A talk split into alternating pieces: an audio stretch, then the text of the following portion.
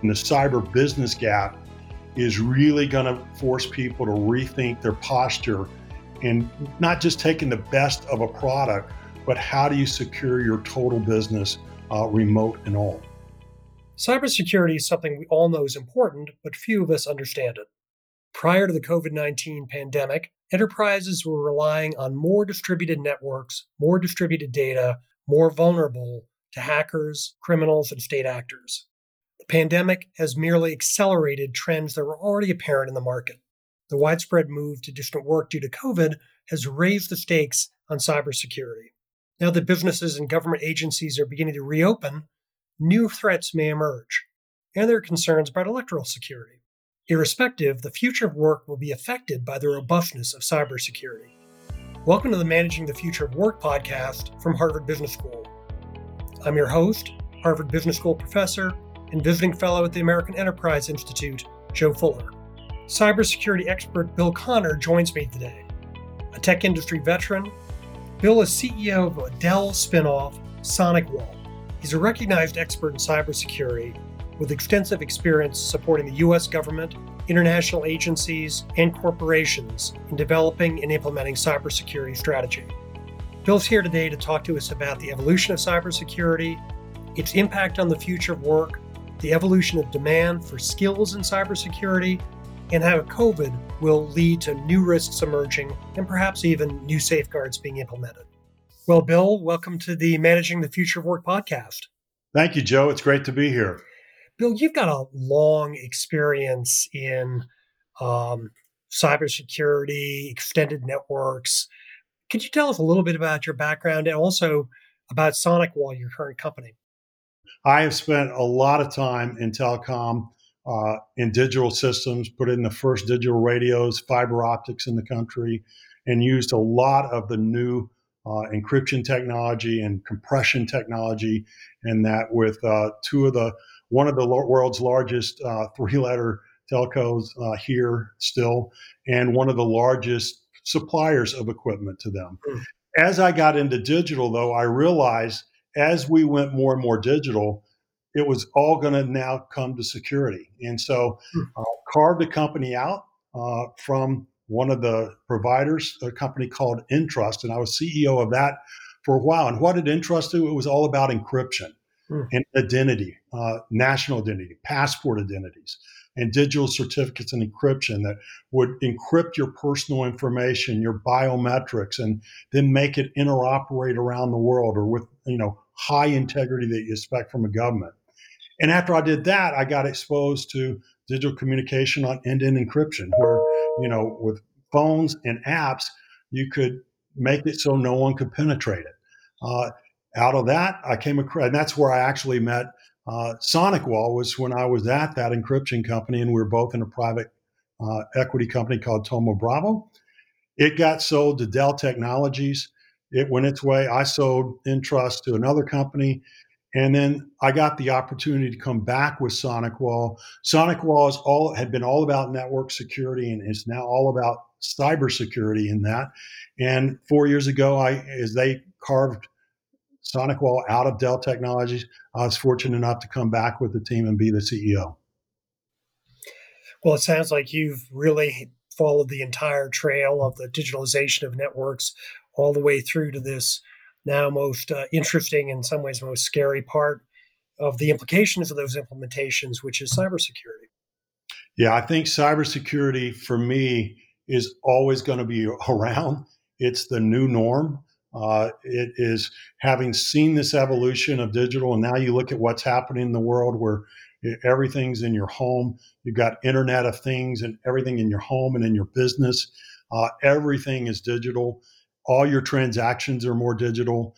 And there's just a tremendous resource gap in terms of people that know it.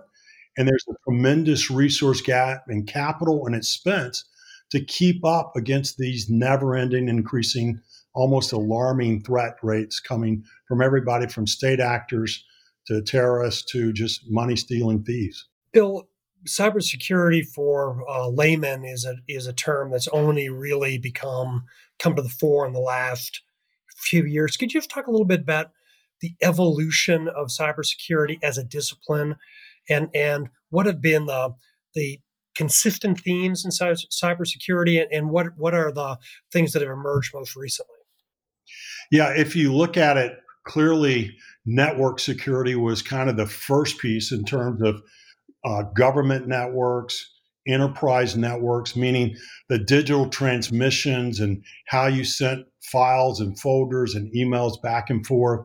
Um, web was not as prevalent at the beginning in terms of it. It was kind of later in the evolution of security as it moved from physical security to to more web security uh, that you started to get into the new generation of cybersecurity that was then around you know how can i steal the web information or your communication and information in a web transaction? Be it your financial account or your retail account uh, when you're doing transactions.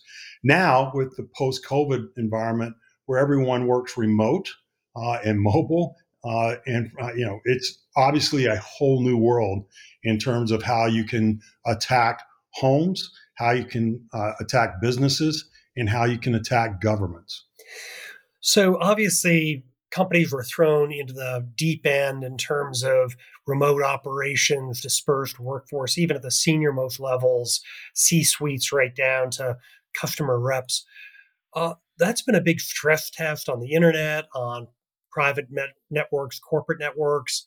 Uh, a lot of the attention has been on bandwidth and the robustness of, of applications like Zoom and Microsoft Teams what have you seen as as the key learnings from this this massive implementation of of remote work and and what has it revealed about where we have to go in terms of cybersecurity in the future? Yeah, I think um, everybody post COVID, uh, SonicWall included, you know, it was a tsunami that hit us. Everybody had been kind of doing more remote as we traveled more and our workers work from home more. Uh, I'm reminded of one of our big four uh, accounting firms that's one of our clients. You know, they travel all the time to their yep. to their clients' locations all the time.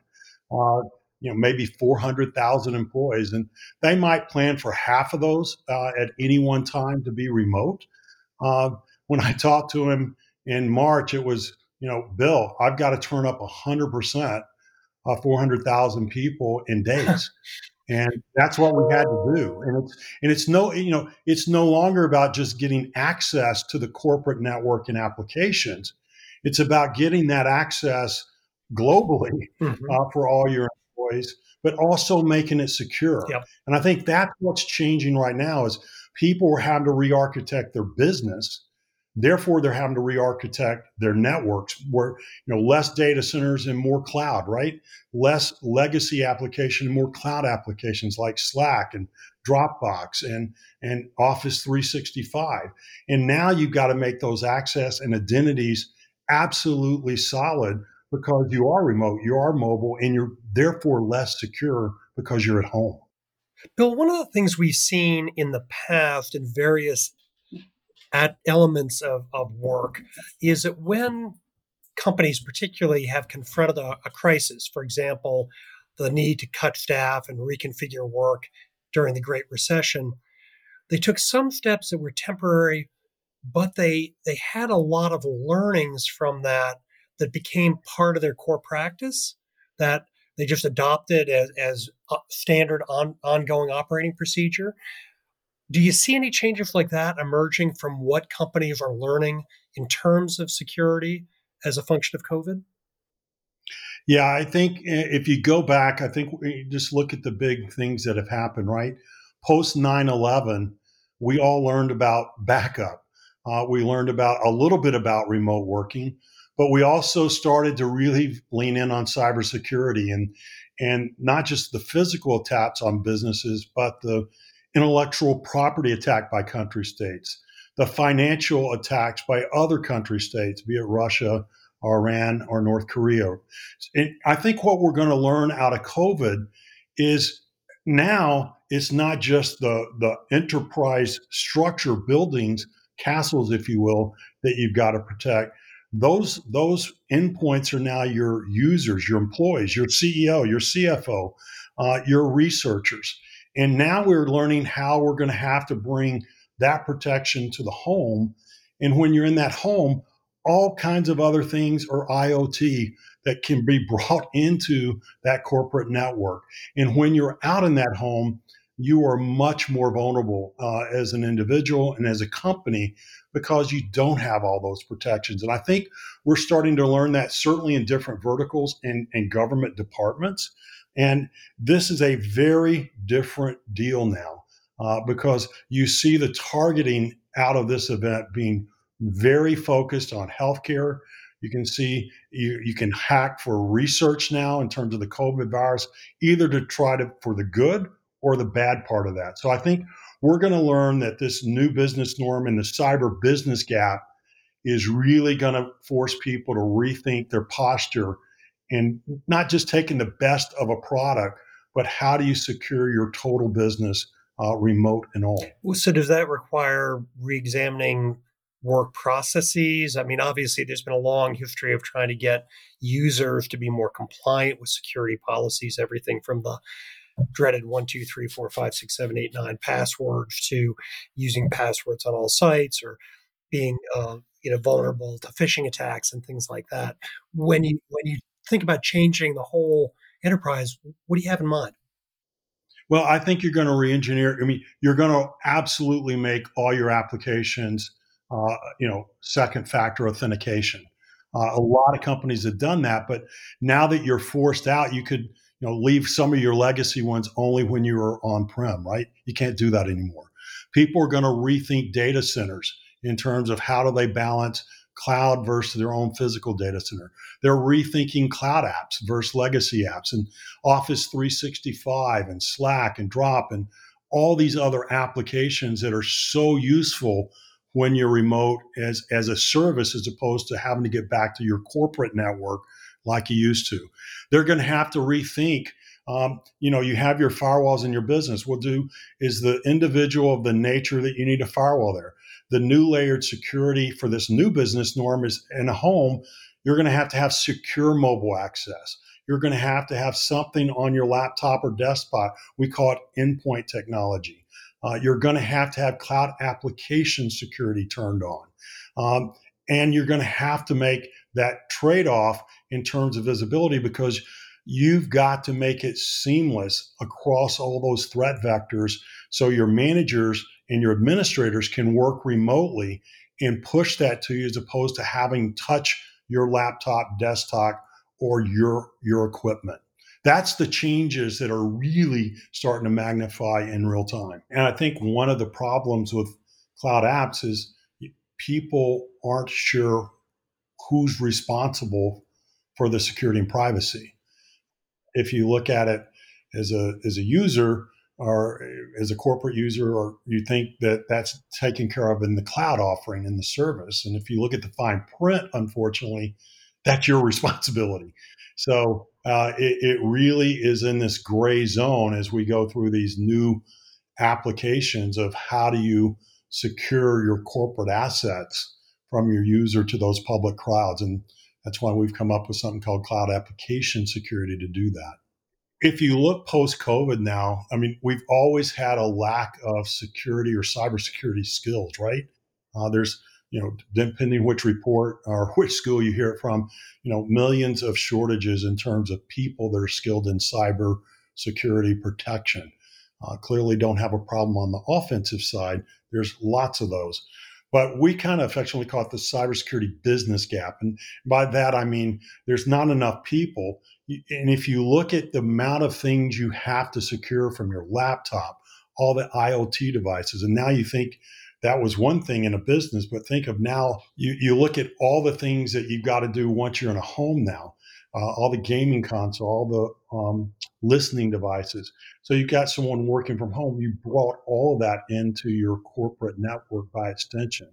So there's a different level of thought process now about no longer can you afford just to take the best of technology or best of breed. You need to take something that has more a portfolio that cuts across all the different cyber security attack vectors like email, Wi Fi, your building, your home, your laptop, your desktop, your cloud application. So it's a different way of rethinking cybersecurity and protection uh, in this new world.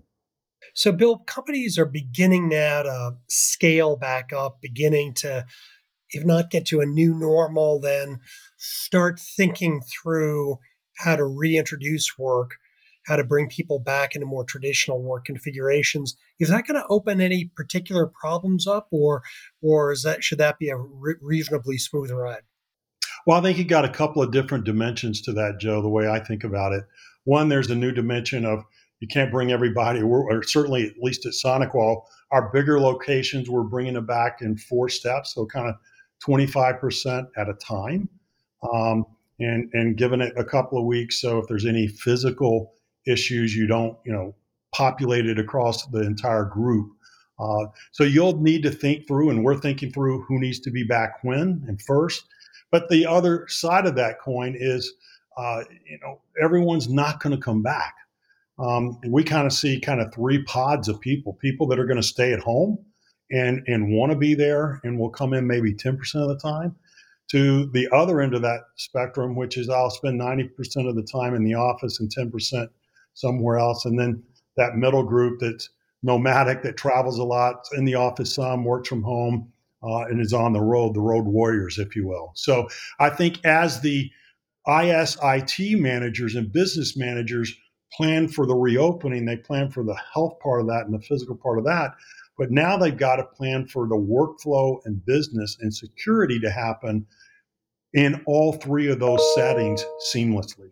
One of the, the developments that we're anticipating becoming a major part of life uh, as we start returning to normal economic activity is contact tracing. And uh, we've talked to a number of the people involved in in thinking through how to set up those systems and support them. When you think about contact tracing, does it raise any particular concerns for you as a, a student of cybersecurity and and the protection of people's privacy over the years? Yeah, it really does. Uh, to be honest with you, Joe, I one of the companies I was at, Silent Circle, we did uh, kind of end-to-end encrypted communications. Uh, we had our own black phone uh, it was an Android based system. And what people don't realize on applications is, you know, you're either going to the Apple store to get it or uh, the Google Play store to get it, right? Now, both of those companies try to vet those apps, but I just remind everybody when they started that. Remember flashlight apps? Uh, yep. We didn't, people didn't know where they were getting them from. Uh, I worry that those apps are not all going to get vetted by either of those two companies, maybe Apple more than Google just with their process. But, you know, people are going to load those in. And once you turn that on, you know, you're putting your location information out, you're putting your personal information out. What people don't know, and we did a lot of research of this at Silent Circle, is those apps, once you're in there, people don't read the fine print. And a lot of times you can't even see it.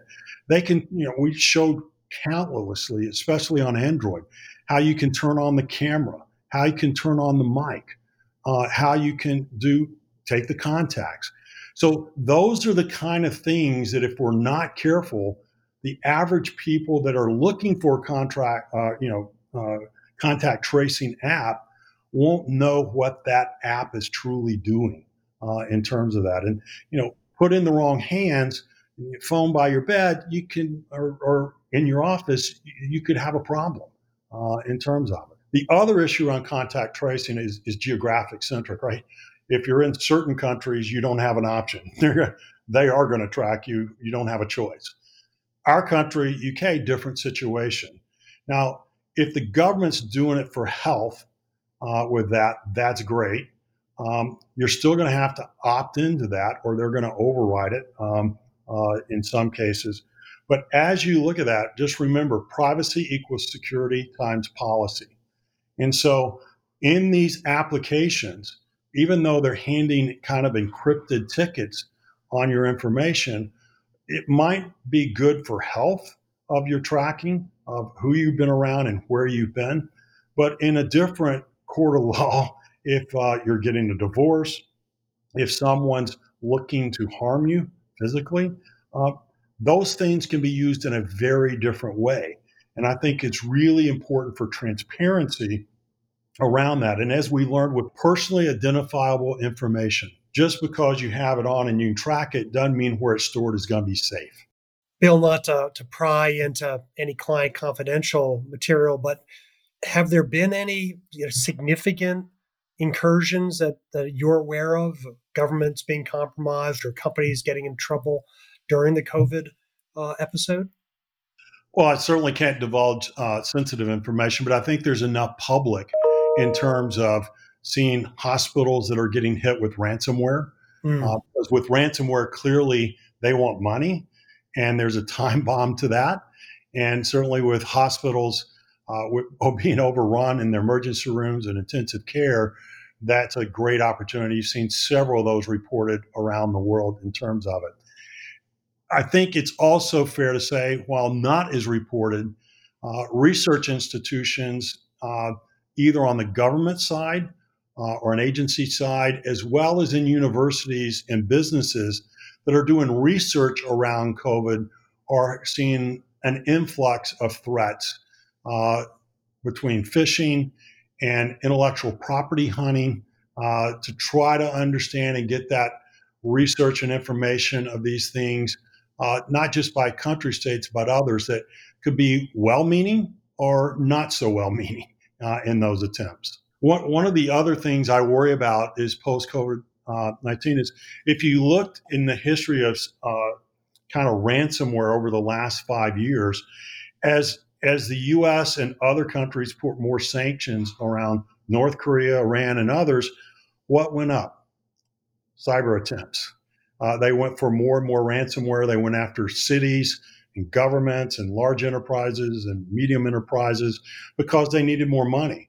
Well, in this shutdown of economic reality, I believe you're going to see uh, progressively the, the need for financial assets, be it Russia, Iran, North Korea, even China, to become more important. It won't just be about intellectual property or disruption they're going to need financial gain. And now that you have things like Bitcoin and other digital currencies out there that help kind of launder or, or, or get that money exchanged, I think in you know in the future you'll see much more focus on that at an individual level. Uh, so if you're a high net worth individual, you need to think about that. And if you're uh, a business, you need to think about that because increasingly you're at home and you pose an easier target in this mm. environment. Bill, when we think about applications like um, contact tracing and when you've got customers and their suppliers and even further upstream suppliers all working on the same transaction with different levels of, of um, physical distribution of their workforce, different protocols, maybe located in different countries that have different levels of, of public health restrictions in place.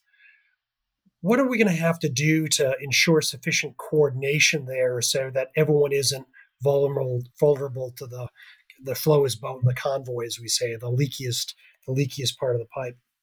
Well, I think we really have to go back to public private partnership, Joe. I've long been an advocate and have spent a lot of personal time on the Hill trying to bridge uh, departments and agencies with their uh, private side uh, counterparts. Like think of DOE, right? DOE spends a lot of time with their labs, with universities, with private enterprise, working on regulation. You know, how do you optimize processes in that piece? Increasingly, we're going to need to think about the cyber part of that supply chain and that public private partnership. Same with health and human services and CDC with hospitals and doctors no longer can these ecosystems think of just I've got to solve the virus and get the vaccines and those pieces out. We got to think of the other side of this in this new norm where everyone's remote and how the the supply chain is fundamentally changed in terms of where people work from and the security associated with that and the risk of that. Are there any jurisdictions or particularly countries that you think are are further along and closer to getting this right than than perhaps the United States is? Yeah, I, I think the U.S. has come a very long way in public private partnership. I, I can tell you the day after 9 11, uh, when Bush spoke at night on the joint session. I briefed both sessions uh, jointly on cybersecurity. I hmm. was the first chair of the co-chair of the public-private partnership for DHS between the government and and the departments. A lot's been done on this, but the problem is the speed of our what we're doing right has not kept up with the speed of the adversary we're fighting. Uh, a good example is what NCS. Um, there's in the UK, they've created something called NCSC. It's a national center uh, that actually is charged with bringing the intel and security knowledge of the UK government to the private side and the private side has a way to bring it back. And you know, I've worked with them for for many years. Um, so really, I think some countries are getting better at it. We've gotten better, but again, a lot more is done. And I think COVID has changed the nature of why that's important now in terms of how people are working. And all industries aren't equal, but the adversaries are now looking very differently. You can get hit with a lot of people with IoT, it's not a rifle anymore. It is a shotgun. IoT being Internet of Things. But let me, there, there's a longer term question, certainly transcends the COVID pandemic. But you know, you read, one reads that, that with advances in quantum computing, eventually that there'll be enough computing power to overcome the type of polynomial encryptions we've relied on to protect networks for a long time. It seems like we're going to hit a, a whole new level of, of anxiety about security before we even get ourselves straightened out about the current generation of technology. There's something today called side channel, and all malware goes to your chip to process um, and, and, and exploit your system. Uh, there's been about 10 plus uh, research papers that have shown uh, on Intel chips how you can go in and literally, if I have that capability, I can un because I'm at a chip level, I'm behind, and it doesn't matter what kind of encryption. I can steal your information. I think as you look forward, it's not just the quantum piece. I think we've got more legs on that but it's this next generation of capability that attacks the infrastructure and the chip structure that can really cause a problem.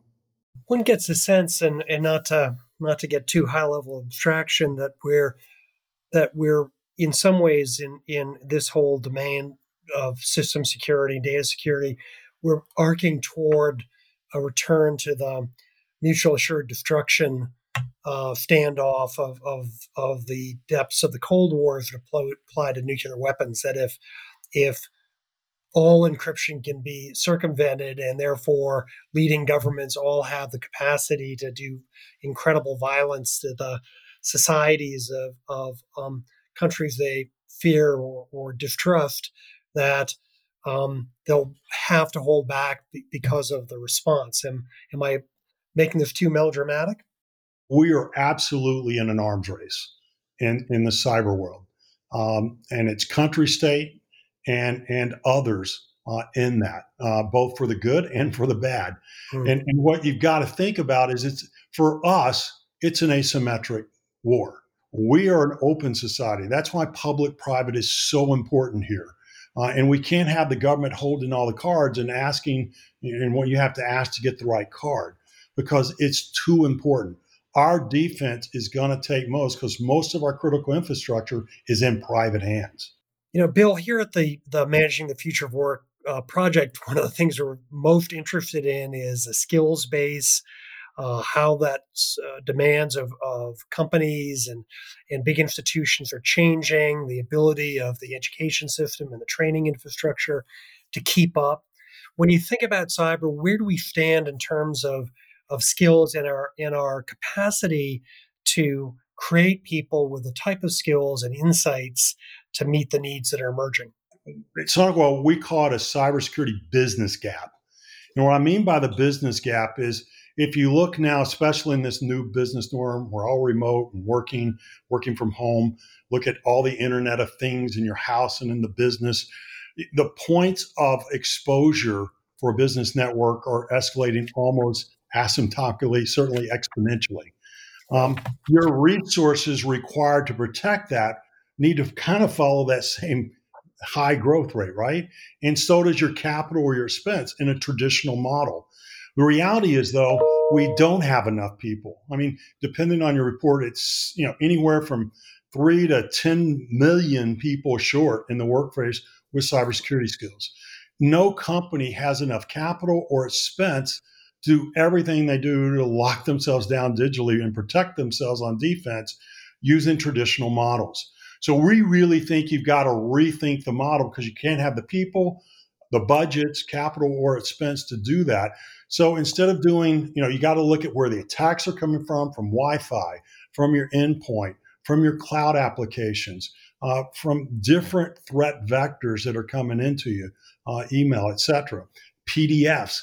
So we're really seeing a need now for a holistic solution around it where you can work remotely, you can have zero touch deployment, uh, you can administer across those pieces uh, with one management capability, one resource to go do that. So that's part of what we've been re-engineering over the last four years at SonicWall. And you can see now you will never be able to keep up against the bad actors and the threat vectors if you try to just take the best of breed of every single point of that, because you're going to have a hard time with resources, capital, expense, and people to keep up with that model. How do you view the whole question of cybersecurity for elections, whether it's traditional electoral systems or some of the new uh, systems that people are trying to to deploy to make counting faster and and and the process less manpower intensive. In any system, identity is first and foremost, and non-repudiation of that identity, meaning it is who it is, and one vote, one person, and that person's alive and qualified in whatever your regulations are for voting uh, whether it's physical, whether it's mail in, or whether it's digital. That doesn't matter. That's the first level, uh, regardless. That starts to open up in mail in things. Uh, how, how are you going to vet that, right? Uh, in digital, you got to make sure the credentialing system before you do the electronic vote is right. Um, I have a lot less fear of the digital uh, at the national level. Those systems, we vetted them in my previous company. There's a whole task force still looking at that with the cyber threats and how they've evolved. But the digital identity of that, the digital signing, meaning that you once you've made your things, you digitally sign that. And what signing is, is think of it as a non repudiation. No one can change one of those marks without it being noticed. That's what hmm. digital signatures do. And now it then becomes the transmission of that and making sure if someone did it, it's transferred um, and, and accounted for. Uh, in terms of that, and and those systems are connected. So that's kind of network security and digital signature, digital signature technology that does that, similar to what happens in global passports now around the world. So that is pretty comfortable in terms of the security and the protections around that. You just got to have to watch the bad actors that may not send them or may, may try to alter those uh, those boxes in some way. And there's a lot of focus on those to make sure they're not tampered with either in content or in volume around that. Uh, and then in the final ultimate outcome is the posting of it. So I feel fairly strong at the national level that, you know, if you got the right piece on the identity getting in, the fundamental security and technology under it is is ruggedized enough that that should not be an issue in the US, unlike what's happening in the states and certain parties here in the US. Well, Bill, I'm not sure early in your career when you when you started making decisions about how to spend your life, you could have possibly anticipated the kind of wild ride you would have experienced. But but thanks so much for sharing all your experience and your insight into cybersecurity and and everything that the digitalization of processes is going to mean to us now in the post-COVID world. Joe, it's a pleasure. It's really fun to have this discussion. Hopefully, it's useful for uh, your followers. Well, I know it will be, and we're very appreciative of your time. Thanks for joining us on the Managing the Future of Work podcast at Harvard Business School. We hope you enjoy the Managing the Future of Work podcast. If you haven't already, please subscribe and rate the show wherever you listen to podcasts. You can find out more about the Managing the Future of Work project at our website, hbs.edu forward slash managing the future of work. While you're there, sign up for our newsletter.